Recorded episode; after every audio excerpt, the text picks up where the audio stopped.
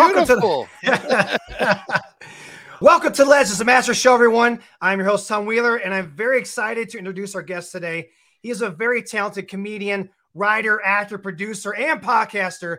Welcome to the show, the hilariously talented Ed Larson. Hello. What's going on, man? Thanks for having me. I appreciate it, dude. It's good to be in such good company as your former guest. Thank you. Yeah. awesome. Hell yeah, dude. Yeah, I, I had the pleasure. I took my uh my oldest turned 21 on me this year, and she's like, uh, fuck yeah, I want to go to comedy shows. I'm like, what do you want? What's coming up? And we go, uh, uh Jeff Ross is coming up, like done and done. Cause we really bonded over the Comedy Central roast, all the roasts, of which yeah. uh pleasantly surprised. That's how we came upon you, and you helped write for a bunch of those. Uh, we'll dive into that in a second, but I wanted to say uh, you were fucking amazing that night, and I just had to uh, ask you on the show. So thank you for coming on. Hell yeah, man! Thank you. It's so nice of you. I had a great time. Chicago, Schaumburg. Wow, yeah. I got to hang with all the Polacks. It felt yeah. like I was at home, man. All you yeah. big motherfuckers, you're you're decent size, but like you know, like the rest of you, they grow big out there, and I appreciate that. it's all that Miss Midwest uh, farming corn eating right there. Uh, oh man, I went to a Polish restaurant when I was in town. It was the first time I had like real Polish food in a long time, and I was thrilled. It doesn't exist in Los Angeles. Oh, okay.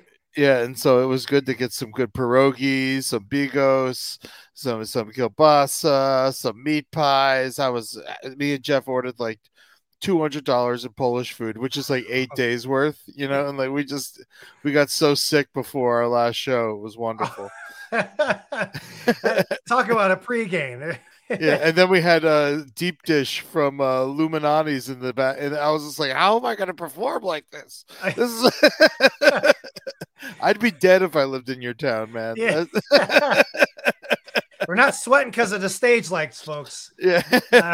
Uh, dude, I, I, gotta admit, you know, I had, I am totally, totally admire what you do. Uh, I am in the past, entertainment wise, I was you know, traveling musician, uh, guitarist, and stuff like that, cool. and, uh, which is always amazing. And maybe it's what you adapt to, but going in front of a crowd, not every crowd's your crowd. Uh, there's different, so many different styles of comedy. Uh, dealing with hecklers, dealing with just um, you know material, original material. How'd you first off? How'd you even get started on this path of being a comedian? Uh, in college, I performed with. Uh, I, I was in a. I started a sketch group called Murder Fist, yes. and um, I saw my buddies doing this like sketch thing, and my and my other friends like driveway one day and it was just like it was wild like there was a big show it was like a hundred people crammed in this little driveway and it, and it was just like i just remember watching it was like i need to do this and uh and so i decided I hit him up and I was just like, yo, if you guys ever need anything, I'm here for you. And like, plus I was their weed dealer, so they couldn't say oh, no. And uh, and uh, and so I, I started doing sketch with them, and and you know we're still doing it to this day, not as much as we used to, but we did it in Tallahassee for three years at the only gay club in Tallahassee, oh, uh, called Brothers, because uh, you know not only we had a couple gay members, but uh, we also it was the only place with lights and a stage in Tallahassee, and so we had to uh, we had to go there. We started blowing it out every Tuesday night. We'd have the whole FSU theater department come, which is like a very prestigious theater uh, department as far as colleges go. A lot of it's it's really hard to get into, and most of the people in Murder Fist, you know, besides myself, were actors in this.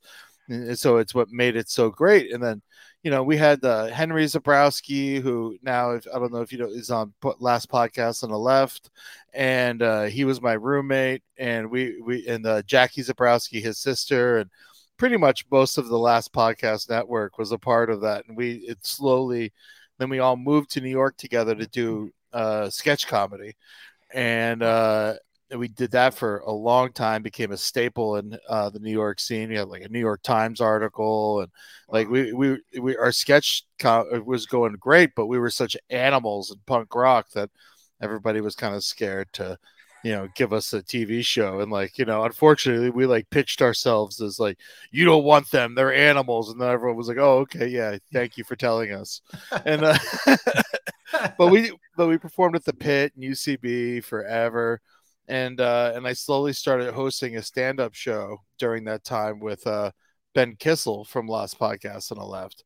We had a stand-up show we ran for about seven years called Dog Shit, and that's where I uh, kind of uh, sharpened my teeth stand-up style, wow. and that was everywhere. That was a we did that at a small bar, at Legion Bar in Williamsburg, Brooklyn, uh, the Pine Box, and you know in Bed Stuy, and then you know even like the Coney Island Freak Show and like Webster Hall. We went everywhere with that show, and it was so much fun we'd have episode we'd have not episode we'd have like i look back at the lineups of that show and it's just yeah. like Kumail Nanjiani and Mark Normand and Ali Wong and Kurt Braunohler. It's like I, look back at like Pete Holmes and I'm like Anthony Jeselnik. I was like, how did everyone turn out to be superstars?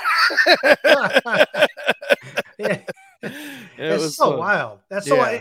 And that was the other thing. I speaking of punk. Rock. I mean, definitely every uh, uh check that out online because um it, it uh, pops in again because it's amazing. Uh, Murder Fist, uh, nothing more punk rock than the Russian roulette scene. This oh, thanks, man. I love that sketch. It's just like a bunch of guys just excited to play Russian roulette. It was just, yeah, just so happy about it. Yeah. I'm glad you enjoyed that. That was a lot of fun. We filmed that in the basement of the People's Improv Theater. They let oh, us really? do it. Yeah, they let us use the space for free. And so I really appreciate that. Shout out to Ali Farahnakian. Go check out that. That place is still open. So go check it out. Amazing. pandemic. And yeah, speaking of like because you've done uh, like you said sketch comedy uh, your stand up like i said is amazing. Kind of and you just kind of introduce how you kind of cut your teeth on getting into stand up as far as being a writer like because uh, you have a major side of things with that whether it's uh, for roasts we can dabble that a little bit uh, skits and stand up i mean imagine that's uh, maybe not completely different but it's got to be a different beast altogether between those three concepts. Can you kind of go into as your mindset as a writer for those three well, for sketch, you just kind of like the name of the game is just write as much as you can, you know. And so, and so for Murder Fist, we've had we, we uh, you know probably over, well over a thousand sketches. You know, we would get together and we would just write three times a week, and you know then we'd practice the other the other days of the week that we weren't performing, and so that was the reason we were so successful is because of how hard we worked and every month we had a brand new show. And so when you came and saw Murder Fist, it wasn't the same thing every goddamn time, which is pretty much what every sketch group does. And then, of course, you know, you got your hits, you know, that you yeah. play, you know, you got your openers and your closers. We had this sketch boardroom. That was like our stairway, you know, like if we yeah. didn't do it, people were mad. And so we, we, we ended up doing that most places we went. But the uh it was a lot of fun man sketch is just work work work and then you know, each person in the group has different talents. Like uh, my buddy Holden McNeely, who, if you want to hear him now, he's on Wizard and the Bruiser on the last podcast network and uh, page seven. Uh, he is the greatest concept guy for a sketch. He just like he come up with like three different concepts for a sketch, and like, and me personally, I'm a joke writer. You know, like that's where I that's where I like I specialize, and so he would come in with the concept, and I fill it with jokes and like Henry would Henry Zebrowski would help like streamline it and punch it up and all that stuff. So it was always it was it was a good little. Everyone in Murderfist wrote, but I would say that me, Henry, and Holden, I don't think people could argue we wrote the most. And uh, it was just we loved it. We would get together at like 9 p.m. right till like one in the morning because we all had day jobs and then like okay. dr- and then drag ourselves to our day jobs and then do it repeat it in the in that evening. Like back then i was a chef cook at this place called the village pourhouse which really? was slam packed every night. It was such a crazy place. Damn. We sold the uh, second most bud light in all of uh in, in, all of manhattan just behind madison square garden. So you could imagine oh, wow. the clientele. And uh, oh man. But yeah, no, we so I would work like even if, sometimes I'd even be working like in the night. And since I was the chef and like manager, I could like sneak out and we were the East Village. So I literally sometimes would like run out and do sets in my chef coat and like, you oh, know, cool. just yeah, because we there was like little mics all around and you know, so I, I made it work, you know, I made it work for me. But then the stand-up thing, I mean, I I've truthfully I've only started to really like try in the last couple years. I would oh, I was really? a I was a good host and all that and the sketch thing slowed down and and I was you know I've been working with Jeff Ross and you know and I kept going to all these gigs and I'm watching other people do the sets and I'm like man I'm leaving money on the table you know I got to be doing I, I got to get better at the stand up thing so I could start like you know doing doing shows when I go out on the road with Jeff and it's yeah. uh it's been fruitful it's been very nice and I've been tightening up my act and figuring out all the nuances and and now I, I feel like uh, I'm finally got my footing, which is nice. Yeah, I, I can back that up uh, firsthand. Actually, uh, I think that's the other thing is, uh, you know, you know, comedians in general, man, things are so goddamn dramatic. Everything's like end of the world. This virus, that. Uh, you got comedians are really bringing the funny back. You know, that's a, another thing that's so needed and important right now, and, and highly appreciated. What have you noticed? Um, are the crowds even more receptive because of that big oh shift God. and swing? What do you notice? Everybody's so ready to laugh, dude. Every they want it so bad. It's so nice. It's you know, it's everyone talks about you know. I don't like talking about cancel culture, but everyone talk. I mean, to me, it doesn't exist you know uh, i think that there it always i mean it exists but it always existed you know yeah, yeah. and like it's a little more stringent now but at the same time you know those jokes are old. You know, that's yeah. you know, that's just like you know, like people say you know stupid shit like you know, like women make me a sandwich and like yeah, that's very offensive, but it's also like a hundred year old joke. Fucking you know, punch it up. You know, you're doing someone else's material. You know, like it's just like you know, at the, at the bare minimum. You know, and so I, I I like how it's you know been challenging me as a writer to you know come up with uh newer stuff and you know, you know, I don't try to get too political up there. I don't know if you notice, like maybe like one or two like sidelines, but at the same time, it's just, you know, it, it's so heated out there right now with the politics and everything, and oh. and I'm not trying to divide an audience. I'm trying to bring people together. It's my job to make people laugh, you know, and so I'm, you know, I'm joking about stuff that everyone can relate to, and I didn't realize that until I performed for a an all Indian crowd not too long ago, and I was like, I was worried going in. I was like, oh no, are they gonna like get my material? And then I like looked at it. I'm like, it's all about my mom and my dad and trying to have a kid. And it's just like, of course they get it. Every it's just, it's the same for everybody. And uh, I'm so happy that that was the the way I was working. It's like, and so I I'm not trying to do anything that would ruffles people and divide an audience and like you know who cares? Like, i don't got time for that. That's what my podcast is for. Yeah. That's it yeah that's what take it on on that. And speaking of which too i mean you did mention uh in the the show i saw you in recently married congratulations. Thank you. Thank you very mm. much. Where's the there we go. Oh wow. You got pictures from my wedding. Yeah we have sources. We have people. uh, I was the, the no, I was kidding. Uh, I could have used you. Yeah. I got co- I got COVID four days before my wedding. Oh crap! Yeah, oh, no, really? It was a fucking nightmare. Where I'm just sitting in this hotel suite above like everyone I love partying for like three days, and I'm just like pacing back and forth because I felt perfectly fine, but I was testing positive for COVID. Oh no! And uh, this was a July 3rd, so you know this wasn't that long ago and uh my dependence day. It was very nice. And uh and and we were in i was fucking flipping out. I didn't know what to do. I called uh jeff ross uh who's my he was my best man. And yeah. uh which was which is very cool. I remember calling him and just being like what the fuck am i gonna do? And he calmed me down and he's like you got to tell everyone. And like at first like we were like we're not going to tell anybody. And then i'm like I'm not gonna lie to every person I love on the day of my wedding. I just like I like that is not a good way to start this fucking thing. And so uh and so we told everyone and turns out no one cares. And uh and we, we, like I think like we had 230 people in, uh, that were coming, right. and like 20 dropped out, and then everyone else was like, "Let's rock."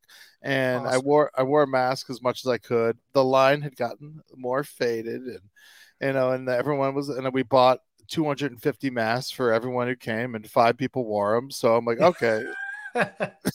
no one cares, and so, and then, and it was great. It was, it was, it was a lovely affair, and you, you certainly find out which one of your new relatives are fuddy duddies when Jeff Ross is making the best man speech.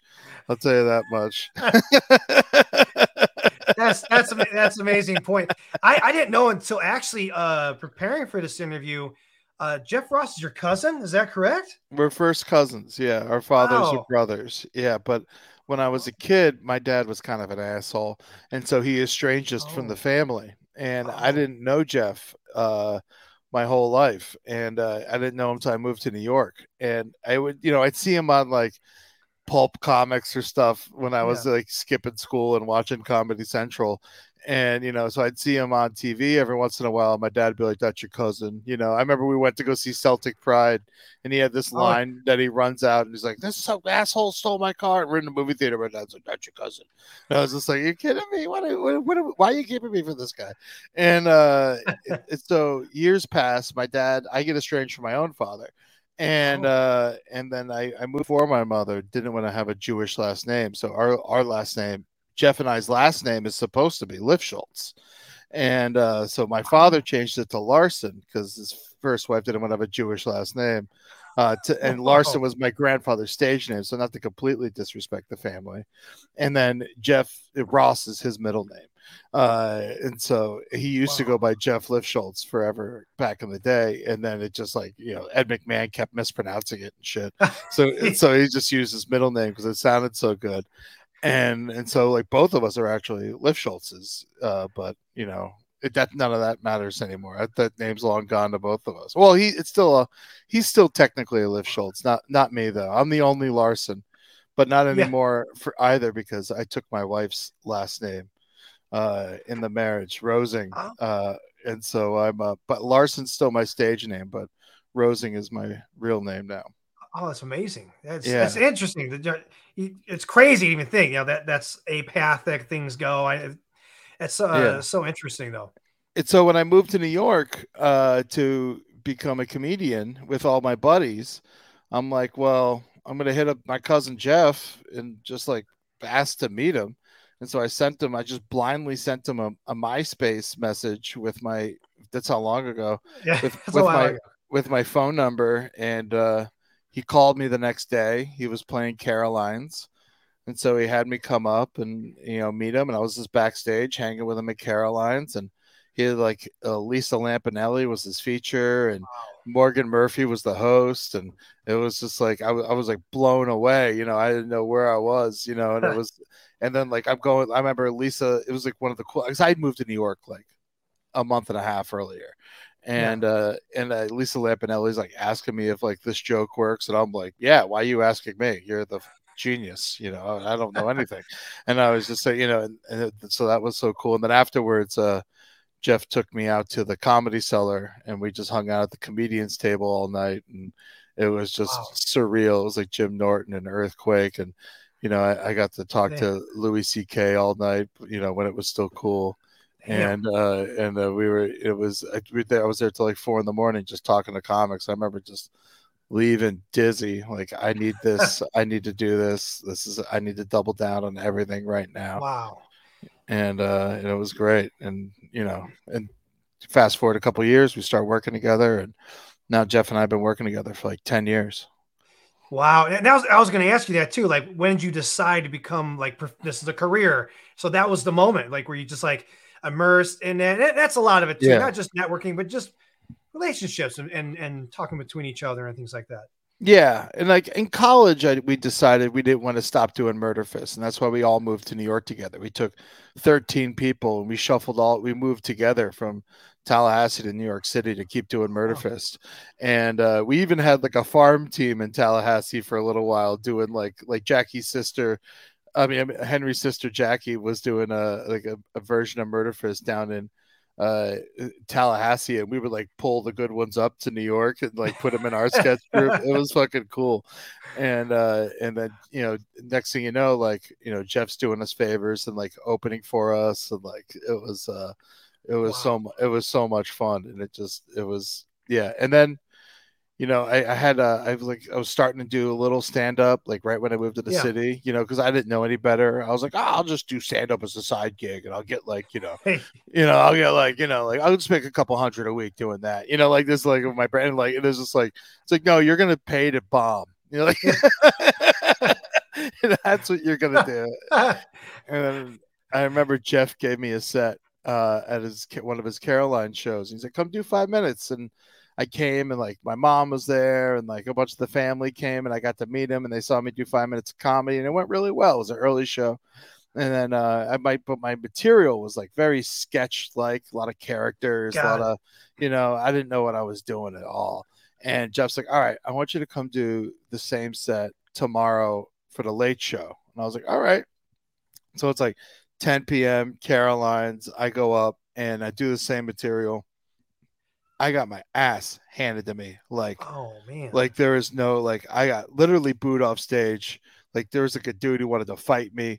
Like it was like my that's how bad my material was. Like it was like uh, I was so it was so embarrassed. I had my girlfriend there, I had Henry and his girlfriend there, and like and I just Jeez. like I I never no one to this day I don't think like Murder Fist had like one bomb that was like that, but like to this day like it was just that was the worst and it kind of like turned me off from stand up and i was just uh, for a long time and i was just like man i was like if i got to get good at this i got to do this like every day and then murderfist was going so well i was like why am i going to fuck with the thing that's going well and so i kind of oh. dropped stand up and just started hosting shows and stuff like that for like 15 years and then uh, i would wow. do a gig here and there when people would ask me to but uh, I, I, didn't start doing it consistently to you know I would say like 2019, and then wow, uh, really yeah, and maybe 2018 yeah. yeah. and now now it's great. Now it's I figured it out. I, you know, yeah, but it took me a long time in comedy to tackle the beast to stand up. Man, it's man. It, it's terrifying. I, yeah, I was literally going to ask you, like, what you know, what's the worst you ever bombed? Someone trying to fight you because it was bombing so hard. That's, that suffices. we had a Murder Fist had another. Um, we did this. Uh, this place called the BAM. It's the Brooklyn Academy of Music. It's a very, very famous museum and uh, just performance space in Brooklyn. And it's just, you know, it's very hoity-toity. And we had this show where they had Murder Fist come, and it was like, I don't know, it was some kind of benefit for women's rights, or it was somewhere we should not have been. And like, and then we were closing the show, and then I remember we were just getting heckled by these rich people, and then just like we had like we we had one off color joke, and then the woman was like, "That's not funny." And then I heard another person yell, "I was like, I thought we were at BAM." And then we're doing this normal sketch, and like about uh, we're doing this like fun sketch about like trimming pubic hairs at a, like a pubic pubic hair barbershop. And then so like, I was like, oh my! In my mind, while I'm on stage, I'm like, if they hate this, the next one's gonna be tough. like, and then we did uh, a very our most famous sketch after that, which is uh, a rehearsal dinner sketch where Henry just monologues off about like you know the as the the the, the father of the groom uh, delivering a speech, and it's like all about how he like has AIDS and you know he got any and then he like he like is in charge of Mandingo fighting and like just like I and then to Henry's credit he did it and you know, like with, with booze and it was great it was I look back on wow. uh, on both of those though now with fondness and you know, oh, I, would, I, I, wouldn't be the person I am today without those learning experiences. So, um, uh, it's weird. I feel like the day Sam Morril told me this one day when I was mad about bombing in like 2018 or 19. I was I did a show and I sucked, and I was just like, and then I saw Sam out there, and Sam's, you know, he's great. He's, you know, obviously he's one of the greatest comedians alive. Yeah. And uh, he, I remember he told me, he's like, the day you don't care about a bomb is the day you become a professional. I was like, cool. Got oh, it. Interesting. Yeah. I was like, all right, I'll stop uh, giving a shit now and just try to write the best jokes I can. And it, it was that really helped me. Interesting. Yeah, because you can't control the you know the crowd from one city to another. You know. Oh yeah, and plus you just you know you get off on a wrong foot right up top. You know you lost them no matter what your jokes are. You know like yeah. It's, so it's just you know you just go through the you just try to finish it and hope the next one's better. What's a good way? Uh, everybody's different, but what's a good way to deal with hecklers and just m- moving on with your set? And... Oh, I usually just like if they're, I'll ignore them until it becomes too much, mm. and then uh because uh, sometimes like you just ignore it and they're like, oh okay, you know, like oh I got away with that one, you know, and they'll like and they'll shut, but if they keep going, you just stop down and just be like, "What was that?" And then you just let them dig their own hole because it's never going to Oh. be smart. It's not. It's Wow. like, and if it is, it'll make the show better. But like, the, Right. the chances of it being intelligent are Yeah. point points point oh oh eight percent. You know, like Yeah. the, the the chances of being intelligent is their alcohol percentage that they brew. yeah. you know, and so I usually just let them dig their own hole and then be like, okay, that's why you talk, you don't talk, and I do, and you know, type of deal. And you know, and if they're awful, then we just, you know, I just remove them. yeah, yeah. just get them out of there. Security. Yeah. Yeah, yeah, they're rooting for everybody. That, that's an interesting way to yeah put the ball in their court. Yeah, the chances of it being anything else. That's very interesting. Yeah, and then next thing they know, oh yeah, I'm not on stage right now. Yeah, Yeah. yeah. Because it's always going to be stupid and make no sense, and then you just let make fun of them, and they'll stop. Yeah. You know, and Jeff's the best at dealing with that. You know, I kind of learned that tactic from him. Just Oh. like, okay, what is that? All right, okay, we'll move on. Thank you. Anyone else have anything unimportant to say? You know, like stuff. Like Anything else, class? Um, I want to go into this. Uh, your podcast, man. Uh, you talked about it when I met you. I checked out. It's awesome. The brighter side. When did you start this? I know you've done some other podcasts leading up to it, um, Mhm. like uh, Roundtable of Gentlemen and things like that. Uh, can you kind of go into how that started and, and what's it all about?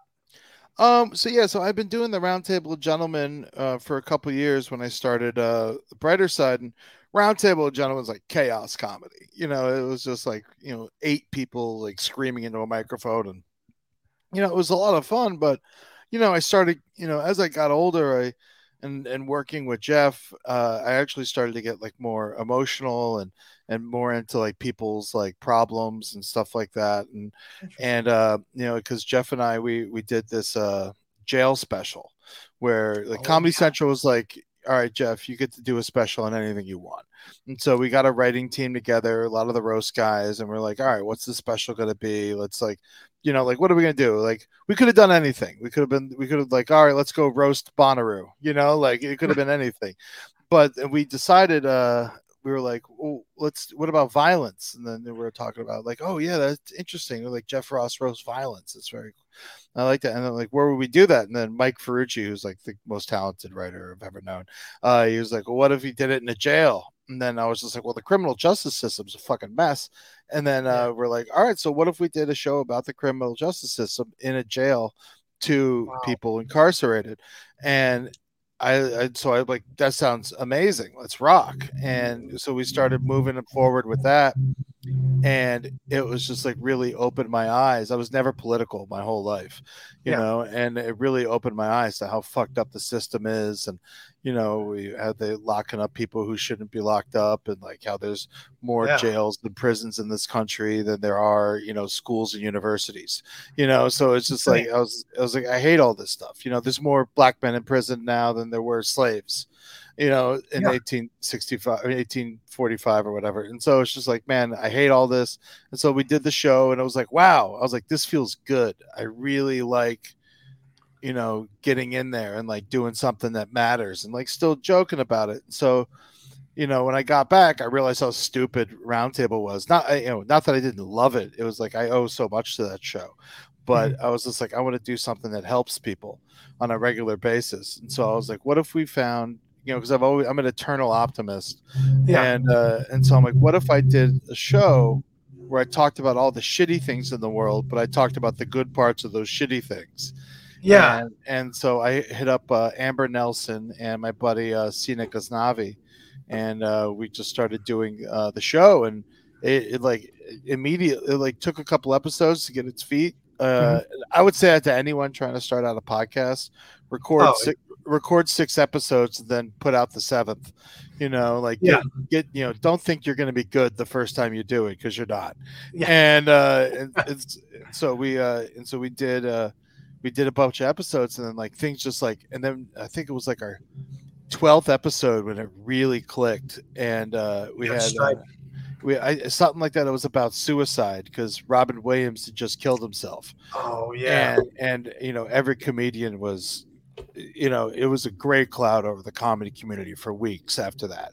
And one of our other buddies, who's a local comedian, uh, he's now a great photographer, Neil Constantine. He had uh, uh, dealt with some problems with suicide in the past, and I'm like, well, let's come on and, and talk about. It. He had two attempts, and he lived through both, and you know, like I was like, let's talk about it. You know, I think people need to hear about you know how you overcome this thing right now, and so he came, and then uh, we had a therapist on as well, and then right in the lobby, right before I go on uh, to record, because we used to do this at the Creek and the Cave a uh, like a Mexican restaurant comedy uh, place that doesn't exist in New York anymore, but it's in Austin, Texas now. But in the just sitting at the bar randomly was Michael Che, and you know he's Really? an old, he's an old buddy. We started around the same time, and I was like, "Hey, I'm about to go do this thing." He's like, "Well, can I come sit in?" Like he asked me and shit. And I was like, "Of course." and then it was the most cathartic, beautiful episode, and I was Wow. like, "There's no way I'm stopping this show." It's you know, so now like it just exists to. It's a free show, you know, like you know we we we you know we we get paid through ads and stuff like that, but it's a free show, and so it just exists to you know brighten people's day. And and I've gotten the messages I've gotten from doing that show, just people telling me they saved my life and you know all this stuff and this and it's like this beautiful like I get long messages about it and it's just gorgeous and so Wow. I'll, I'll never stop you know I'll just like I'll Yeah. always I'll always keep doing that even Amber like I don't like to talk about it but she stopped doing it for like a year and a half and then uh she moved out to LA and then when I moved out here I was like you're doing the show again and then we were and we just you know it, it was we been now it's bigger than ever and she's better than ever and she's got another podcast about missing women called Someplace Under Neith Wow. everyone should check out that she does with natalie jean Henry Zebrowski's wife and uh, everyone it, you should definitely check that out and uh and then one and then roundtable ended up ending when all a couple of us moved out to la and Last Podcast on the Left took off so much that now they like basically champion the entire network. And we all and like keep us all employed and all of our shows are doing well and the whole network's doing well and we have a little community. We just did this big show at the ryman auditorium in uh like the old grand old opry together. Oh and we- wow. yeah i think we like came uh, like this close to selling it out and it was unreal. Like every every uh podcast did like 10 minutes and it was like a two and a half hour show and it was fucking awesome. And then at the end of the show the everyone left from roundtable came out and uh and did and did that and it did it surprised the audience and everyone was so happy. It was it was beautiful. So hopefully we do that again next year somewhere. You know some of it's a time capsule like the robin williams episode. I Yeah. i was lucky enough to have my mom on before she passed away. And like you know Yeah. so it's like it's beautiful that you have this stuff and like i have friends that have since passed away who've been on the show and you know when you do something for 10 years you know you don't realize in the moment that you're creating something that you can like you know go back and listen to and really love forever and so Yeah. it's it's uh it, the brighter side and roundtable have been beautiful for me in that way you know so and it's, I definitely kind of segueing with that. I, I really want to go into this. I found out about too soon to watch it yet, but I'm planning uh, when we're done uh, uh, later tonight watching this, and that is uh, how America killed my mother. And Yeah. that goes dives into uh, your mom's passing. Can you go into that? Uh, what why you did that project? Uh, what brought about, and what came about that for you? well i'm an only child i was the biggest baby born in florida um Yeah. my, my my parents got divorced uh when uh like like like weeks after 9-11 on my 20th birthday like and so my mom and i got very close. And you know we especially after high school. And uh, when i decided to move to new york uh, to do comedy my family's from jersey so I was like, "You're moving to Jersey," and I moved my mom up to New Jersey, and I was just like, "You're gonna." I parked her next to her sister in Tom's River, and and then I went up to New York and been doing. I mean, like years go by, she's the biggest champion for my comedy. She's going to shows all the time, and you know, she was a. But when I was born, I was so big. I was 14 pounds, 13 and a half ounces. Jesus. Yeah, and uh and she became a diabetic like right after I, she had gestational diabetes but uh like six days after i was born instead of like you know, because I don't know what you know about gestational uh, gestational diabetes. Uh, it's basically diabetes while you're pregnant, and then when you have the baby, it goes away. But in my mom's case, she then became a type one brittle diabetic, which is like the worst you could be. And, wow. and it runs in the family and stuff like that. And so she dealt with it my whole life. Couldn't have any more kids. You know, she wanted like six, and you know, like, and so it was just uh, just me. And you know, and then you know, years go on, you know, my dad abandons us and we start, you know, we're, we're poor, you know, like, Jesus. you know, we, we got no money. Like I'm eating like fucking bread and peanut butter for a week, you know, but you know, I'm still drinking, yes. but the, uh, the, the, but, you know, so like we're, we got nothing and, you know, slowly but surely, uh, you know, the cost of insulin and then, you know, and then, you know, diabetes is so heavy that, you know, she, you know it, it gives ends up giving you brain damage you know over the course of she had it for 35 years you know wow. that ends up giving you brain damage and so and then after that happened she developed a gambling problem. And then you know like and then money was just it was we didn't have a chance with money. Like anytime i made any money it went to like either paying like a gambling debt or for my mom or like fixing her car. And like we didn't have a you know it was a mess. And so um and then after that, like we finally get her going in a good place, and you know, I find out, you know, uh, she's they have to take she had an insulin pump that or like not a pump a uh, you know something that check you keep it on you and it checks your blood sugar. And if your blood sugar beeps you know you know that you got to uh you got to replace you know you got to like take some sugar or whatever and stuff like that. And and one night uh then she heard uh, i'm sorry let me go back. And then she had this she had this the machine and then tested her blood sugar but then her job at a nursing home she was an activities director at a nursing home uh, changed the health insurance to you know better everybody but it hurt my mom and they needed 800 they they said that if she wanted to keep that machine that we had to give them 800 bucks and you know back then you know, Jesus. it might it might as well have been five grand. You know, like it might have been might as well have been ten grand. We didn't have it. You know, like it was, you know, it would have taken me weeks to come up with that money. So she gave it back, and uh, and then uh, she died in her sleep because her sugar dropped. Oh, dude! Like, so little, sorry to hear that, man. Jesus. Yeah, no, it's a mess. And so I was fucking furious, you know. And so yeah. I was just like, I was like, being poor in America shouldn't be a death sentence, and that's kind of the mantra of the movie.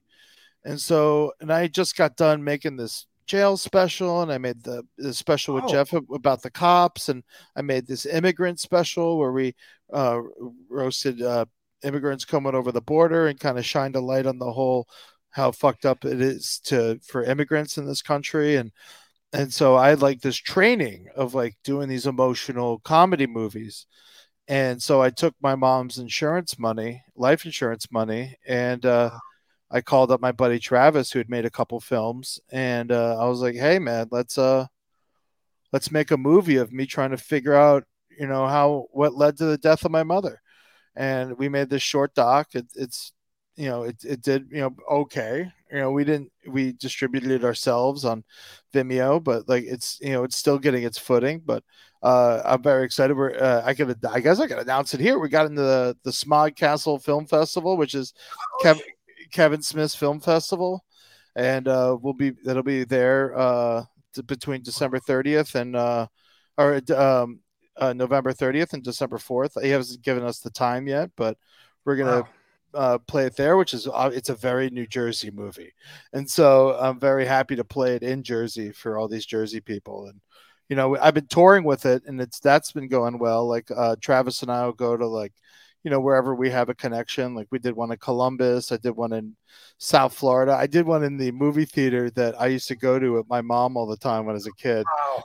It was very cool. And I did one in, in New York, I did one in LA, and you know, we'll have a top, we'll have, we'll do a talk back because uh, Jeff's also in it. So Jeff like will host, well, will mediate the talk back and, uh, and uh, Travis and I will answer questions. And we did one with a uh, someone running for Congress in Ohio, and you know, and so I'm wow. very excited to do it in Jersey, like where everyone knows all this shit. And so it's uh, wow. it's gonna be it's gonna be great. Uh, and I'm glad. I just wanted to make the movie just because I learned during the process that you know our story is not unique, and you know, it's just saying this happens to lots of people, like a, a day, every day. People die from being from not being able to afford proper proper medical care, or you know, can't you know, are starving because they you know they can't afford to eat, and or they can't fix their yeah. car, so they can't go to work, and it just starts like a you know a vicious cycle. And so I was just like, you know what, you know, let's make this movie and let's start talking about this fucking issue. Yeah. Because you know we are eating our elderly, we're not even giving them a chance and then you know they're so desperate and i hate to use that word but it's true that yeah. you know they start making bad decisions because nothing you know makes you make horrible decisions like desperation yeah and and so I, I just wanted people to know that you know they're not the only ones and and if we start seeing this in their family you can maybe you could step in and say something and because I feel like we live in this culture. I mean, you know, the Midwest, no one talks about shit. No. And uh, you know, we live in this culture where no one it was like embarrassed about their problems, and it's just like they make you who you are. There's nothing to be embarrassed about. Solve the problem, and like you know, and be you know. So it's just everyone digs deeper and deeper, and like my mom was always so embarrassed about the gambling thing that she wouldn't come to me until it was wow. entirely too late.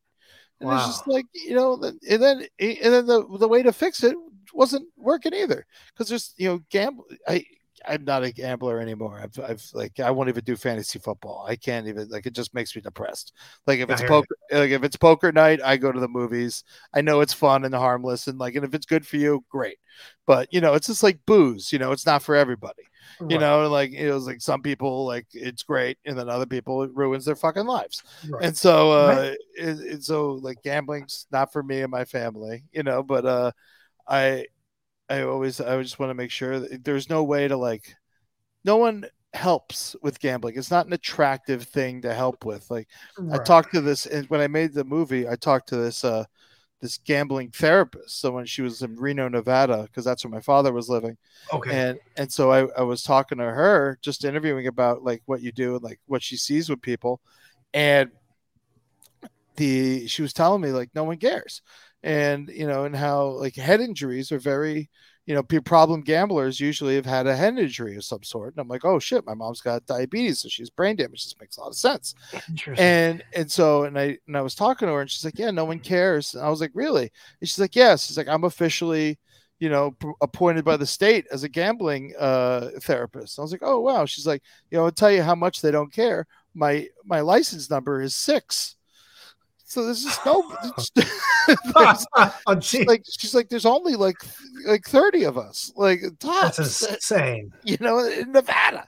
And there's you know, so many people that have a gambling problem. That's yeah, insane. Yeah, and so it's just, and then I sent my mom to Gamblers Anonymous in Jersey, and it's all filled with like all these like gangsters trying to like you know pull oh. it over on her, and it's like worse that she goes there, and it's so it's just like that's at a church, you know, and so it's just, you know, and so, so it's, I, it's, sad, really, is what it is. It's... Yeah, everything's just it was just like a rippling effect, you know, and then, you know, like my mom wouldn't have turned to the gambling if she didn't need the money for medicine and stuff yeah. like that, you know. So it's just, and it just and it just destroyed us, and so I I, I made the movie about it, and uh you know, probably wasn't the best financial decision I ever made, but it's out there and it's definitely helped a lot of people.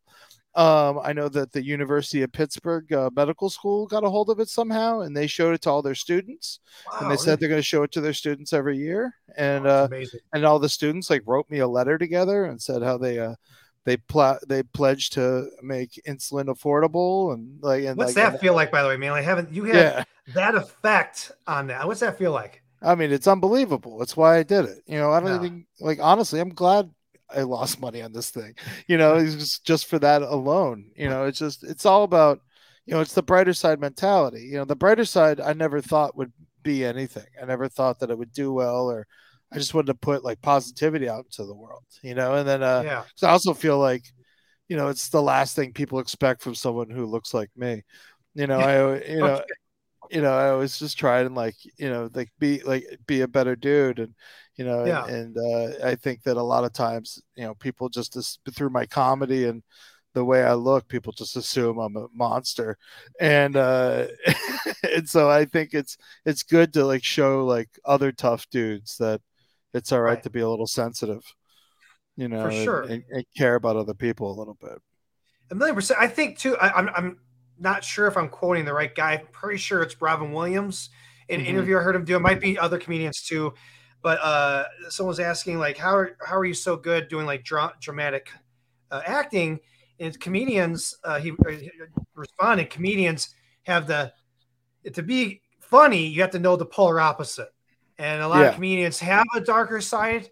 Uh, it's not all sunshine and rainbows, but also you need to know that polar opposite. Would you kind of concur with that? Like, does that help?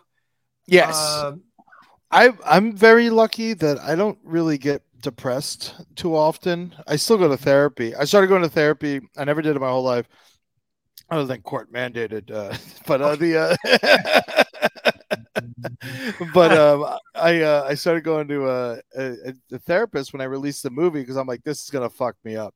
You know, because I'm gonna be doing I'm gonna be doing interviews every day Living about my it. mom. Yeah, and then you know, and my dad was very sick at the time. You know, and so it was it was a lot all at once. I'm like, so I just like started doing therapy as a preventative measure just for my own brain because I knew that I was going to get fucked up. And now I, I've stuck with it, and it's honestly it's great. They have to listen to you. They like they Yeah. have to hear your problems, and so uh, it's really uh, helped me like get my uh, my steam out. You know, so it's uh, I, I suggest it for anybody. That's that's amazing, dude. Yeah, great Yeah. message. That's why I started this show. I it, started during lockdown. I have a Bra- Brazilian jiu-jitsu school. I, I teach jiu-jitsu and all that fun stuff. And That's cool. we were definitely closed down that whole time, dude. And, yeah. uh, oh yeah. Grappling wasn't. six foot rule. and real quick, by the way, anything I could do to help uh, promote this for you, I will. So if you have I anything you want it. me to get out, I you know well, I, I you, you go to Okay. howamericakilledmymother.com and you could rent the movie there. Um, Okay. You could rent it or buy it. It's cheap. Um, it, it- I don't know what it is right now because we just ran like a we ran a sale, and so I don't know what it is, but it's nothing more than five dollars, you know, Yeah. and and it, goes a lot way a long way. It just goes back into basically recouping the money I spent making this film. yeah Uh, and so uh, it's it's it's available. Uh, hopefully, after the film festival, uh, a lot more people will see it, and I'm uh, I'm super pumped about that. Uh, but uh, yes, uh, just anyone you know who has dealt with any of these issues, they need to see this movie. And a lot of people like it'll it helps you grieve because I feel like no one prepares you for death and like dealing with your uh, uh, losing a parent, you know, and yeah and like no one talks about what the fuck that process is. And I'm an only child, and my dad was out of the picture, and so I'm just like, okay, now I guess now I gotta plan a party, you know, like it's just like you know, so it's just like uh, it's the craziest thing, you know, in and out of funeral homes, and it's such a hard thing to go through, and you know, I just I think people should watch it just to understand that you have to prepare a little bit for that stuff. Luckily, Yeah. my mom did a lot of preparing, but um, uh, it was uh because she was a very morbid person. But um, the uh, but yeah, no, and then I ended up losing my father uh two years ago it, to COVID, and so it was oh uh shit.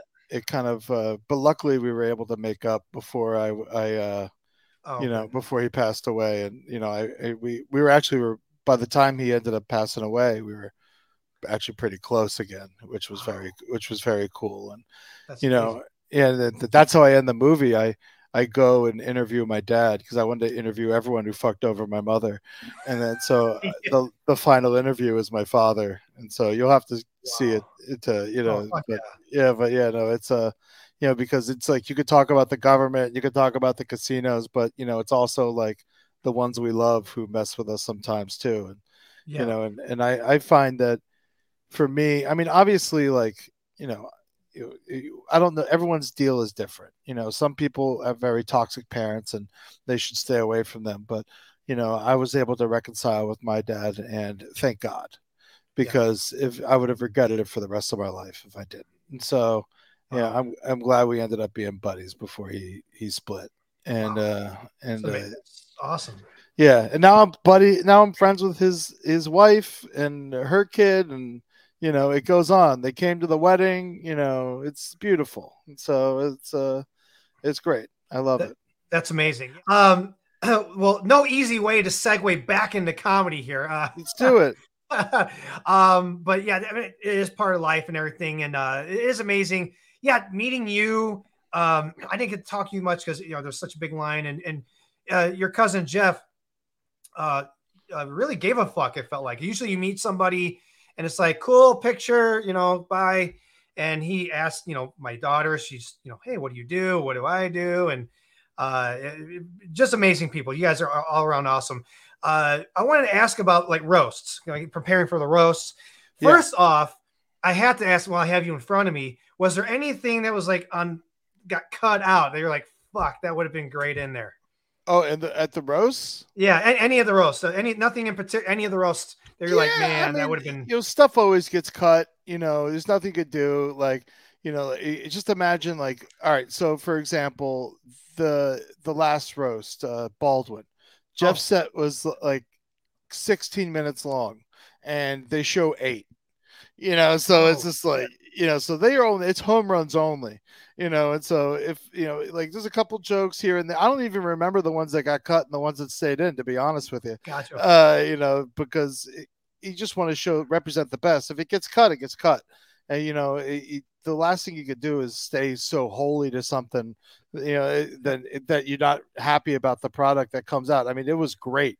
That was a fun fun roast. You know, the Caitlyn Jenner in fact, Caitlyn oh. Jenner coming out there and, and and doing what she did was unbelievable. Yeah. Uh, I think I think oh, she took a lot of shit for it, but I think was also wonderful in normalizing the that, that, community and yeah. and I think it did a you know it's it, I think it did a lot for that. I think it opened up um, uh, people's eyes that normally wouldn't give a shit and uh, kind of change that. And I, I think that's great. Um, so good things come out of this, uh, out of this stuff, you know, uh, a lot of the Ann Coulter stuff like was oh, cut because it just got so mean really after a while, you know. Oh, well, at the you know when it happens, it's just like you know if they're not laughing, like yeah, people like to see a bully get taken down, but at the same time, if they're not laughing, it's not fun. Yeah, you know, like and like those fucking dead eyes. It was like oh, it was yeah cold, man. It, dro- it, drove me crazy because if she was to sit there and like laugh about it, she would have gained so much popularity. People like, oh shit, she's kind of cool. Around. Yeah, like like it, it, Jeff had to give uh, Trump that note when they did the Trump roast oh, uh, okay. uh, because it was like three comics in and he's not laughing. And then Jeff had to go out to him and be like, "Hey, man, if you don't start laughing, we're gonna have nothing to cut to, and you're gonna look know, like yeah. a poor sport." And then he was like, "Oh, okay," and he like understood, and then you know, and it, and it became a much better show because of it. And then you know, it, wow. it's so. And you know, they I've been working. That was the first time I ever worked on a roast, and I only worked on like the post show stuff. I didn't even work on the material for the roast, mm-hmm. and so like no one even saw what I did. But uh the then and then slowly but surely, like I get one joke in on the Sheen roast, I'll get like, and then I got like, one. and then I got like one joke in on the Roseanne roast, and then after that, like from Bieber on, uh, I'm like, I've been, you know, the the guy next to Jeff, like we go and we work these sets. Like you know, we write hundreds and hundreds of jokes, and we're trying them out at the clubs and all around the country and you know and then so it's it's interesting that they get worked. And what sucks is you know like you write right out of the gate you'll write some really funny stuff and then uh you know, by the time the show comes around jeff's sick of it and you're like oh but it's a good joke you know? And then I, think the important thing, I think a lot of people like roast for the wrong reasons. Uh, I think people like roast because how much they take down people and stuff like that. But you know, I, I, think it's important to remember that you're there to honor that person. You know, yeah. and it's just like, you know, what do you, you know, what do you do to make sure that everyone walks away being like, you know, that was a lot of fun. I'm glad we did that. You know, and it's just, you know, it, you don't want to, you know, you want to go just on the border of them not getting pissed off. And, right. and sometimes, you know, sometimes people get upset and then, you know, and it's weird. Like Ludacris got mad because everyone was making Paul Walker jokes, and uh, yeah. uh, and then so and then you you, you know and they were all like fuck Ludacris, you know, and they're like, but now like years later, I'm like, oh, that was fucked up. We shouldn't have done that, you know, like because you know, like you know, I've since lost friends, you know, and it'd be like if people like started making fun of them in front of me, I'm like front, with a bunch of cameras pointed at me, who knows how I'd react, and yeah. so it's uh you know you gotta it's it's a party first, you know, okay. and like it, like everyone's got to have a good time, and so now I figure out. I try to now when I write jokes, roast jokes, like I've kind of evolved it. And I think you'll notice that if you look at Jeff's sets, because I primarily work with Jeff. I've done like very a joke here and there for other people, but like I primarily work for Jeff uh, as far as roast go. And uh, it's all about building them up and then a side comment you know, and like yeah. it's all about like, yeah. you know, it's like the rock star entrance. You know, you try to give them like the bit, you know, try to make them seem real cool. And then at the very end, you're like, ah, but that, you put your hat, yeah, you know, like, yeah. he says like a big party. Yeah, I, I it wasn't nothing uh especially when like like like Jeff would go on, like you never felt like it was ill will behind it. Yeah. Or, or, or or the the champion of it all, like Don Rickles, like the Dean yeah. Amin, or like yeah, there's nothing ill will by it, but you're in it. But that's interesting. I was about to ask you too, like, um, you know, doing this from your your sketch, you start getting through like the stand up and and moving forward, start doing these roasts. Like, what are some of the biggest um, life lessons or takeaways career wise you, you've gotten? Man, before I started like getting real deep in the comedy, you know, I would like blindly hate a celebrity you know but oh. like like the perfect example is my whole life i'm like fuck jack black. I don't like his movies. I don't like his face. You know it's just like it's just like all this i'm like you know it's probably just because i wanted to be him you know like but like you know looking back and like analyzing myself you know like but you know so i'm just like he sucks. I hate it and fast forward uh you know years and then jeff's working the jack black roast for the friars club. It's a private roast but there's oh. like you know, there's 2,000 people watching. It's at the Hilton in Times Square, and you know, it's a big roast, and you know, all these people were there. And so I wrote for Jeff on the black on the Jack Black roast. I helped write for Amy Schumer on that, and um, and so and then the, you know, and then after the show, you know, I'm hanging out, and then like Jack Black has Jeff and I at his like personal table with his family at the Friars Club. And like we're sitting there and he's like being the sweetest man, like hugging me, like practically kissing me. And like, and then like we're in this like tiny little like restaurant inside the Friars Club and the, the spin doctors start playing for him, like right next to the table. And, you know, we're all singing along to the fucking spin doctors and he's got his arm around me. And I'm like, I blindly hated this man for years and he is so kind and so nice. You know, like what is wrong with me? Like obviously immensely talented. I was like, what is what you know what what is that little demon in your head? And so I don't I don't hate anybody anymore. You know, unless they give me a reason to. I don't like blindly dislike anyone. Even like you know, like even comedians who I don't like like their comedy, like mm-hmm. Carrot Top and Jeff Dunham and stuff like that. Yeah. You know, I hung out with Carrot Top. Uh, it, was a blast. He's the sweetest man in the world. You know, we're both lived in Boca Raton. We have stuff in common. You know, he's like totally, he's super nice. And he just wow. like wants to like be around other comics and not be, you know, like talked down to. And it's just like, what's wrong with me? Like these guys are, yeah, I, I don't like Jeff Dunham's puppet shit, but at the same time, you know, he's incredibly successful for a reason. Respect it you know, it's like, and it's, not like. I have to worry about his fans like not liking me because I like. Who gives a shit? There's enough for everybody, you know. And so it's just why I so I don't hate anyone anymore. You know, I may not laugh at the jokes, but you know, like you know, I respect it. You know, eh, for for all those guys, and so it's a. And I, I, yeah, Jack Black and meeting Carrot Top too. Like I was just like, I really like this guy. He's so sweet. He's just like kind. He's just like the, the sweetest little guy. I, mean, I saw him little. He's kicked the shit out of any of us. But uh, yeah, yeah.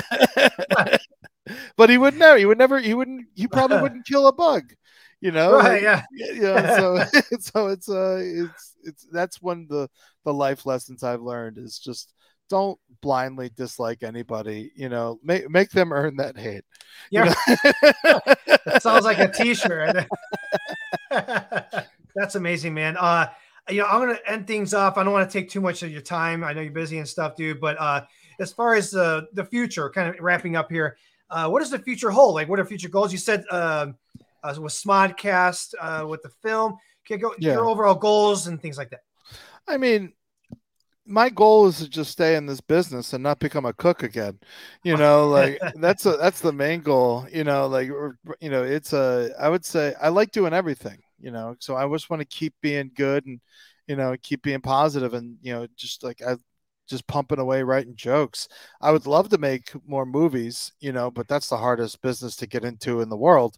And so, but yeah, my favorite thing in the world is movies. I don't really watch television or, you know, sitcoms or anything like that. And so I'm not really trying to get in that world because why would I try if I don't like it? But movies, I'm a huge movie buff. I love music. Uh, I'm trying to get. I've started. Oh my god, my favorite thing is during the pandemic. Here's what I want to plug. Uh, during the pandemic, I, I I sent myself to DJ radio uh, fantasy camp, and so I just started. I got a bootleg radio show that I do. It's a big secret. No one knows about it. It's called the Eddie Tunes Two Hour Radio Hour, and uh, it's available on uh, on my Patreon. And basically, I just play radio DJ, and I, you know, I Oh, play that's some of my favorite music, and then I, I talk in between, and Like all I genres and stuff. And yeah, uh, all genres, all genres. And I do themes. Like I did a Vegas set recently, and like oh, yeah. you know, like a Beach Boys set, and then I do full like you know hip hop sets. And I'm really I'm a big fan of P Funk. We didn't even get into you know my connection to them at all. I used to sell them weed in Tallahassee. So a lot fun. But uh, Always an in. always in it. but yeah, no. So if you want to check that out, I have a Patreon, uh, patreon.com slash Eddie Tunes. And on there, I'm always putting out music playlists and, uh, and the Eddie Tunes two hour radio hour. And then also, if you just want the show and you want to listen to the radio hour, uh, you can always hit me up on my socials. Just DM me and I'll, um, I'll send you the old episodes. Uh, cause Oh, cool. It's not a you know it's for everybody i just want people to listen to it uh so i, I don't do it immediately uh, so you send me a dm with your email address and i'll get it out to you uh, when i sit down and do them all at once but uh, I would love that. And I'm Eddie Tunes uh, on Instagram and at Eddie Tunes underscore on Twitter. And then, you know, I exist on Facebook, but I'm pretty sure I'm at my friend limit. So we'll, uh, you know, you can, you can, I think you can still send me messages though. And- Uh, so, so please do. I read all of them. Maybe not the moment you send them, but and uh, and if you send me a really intense one, I've had this problem before. Like someone will send me like a really intense long Facebook message, and I'll be like, oh my god, that's a lot.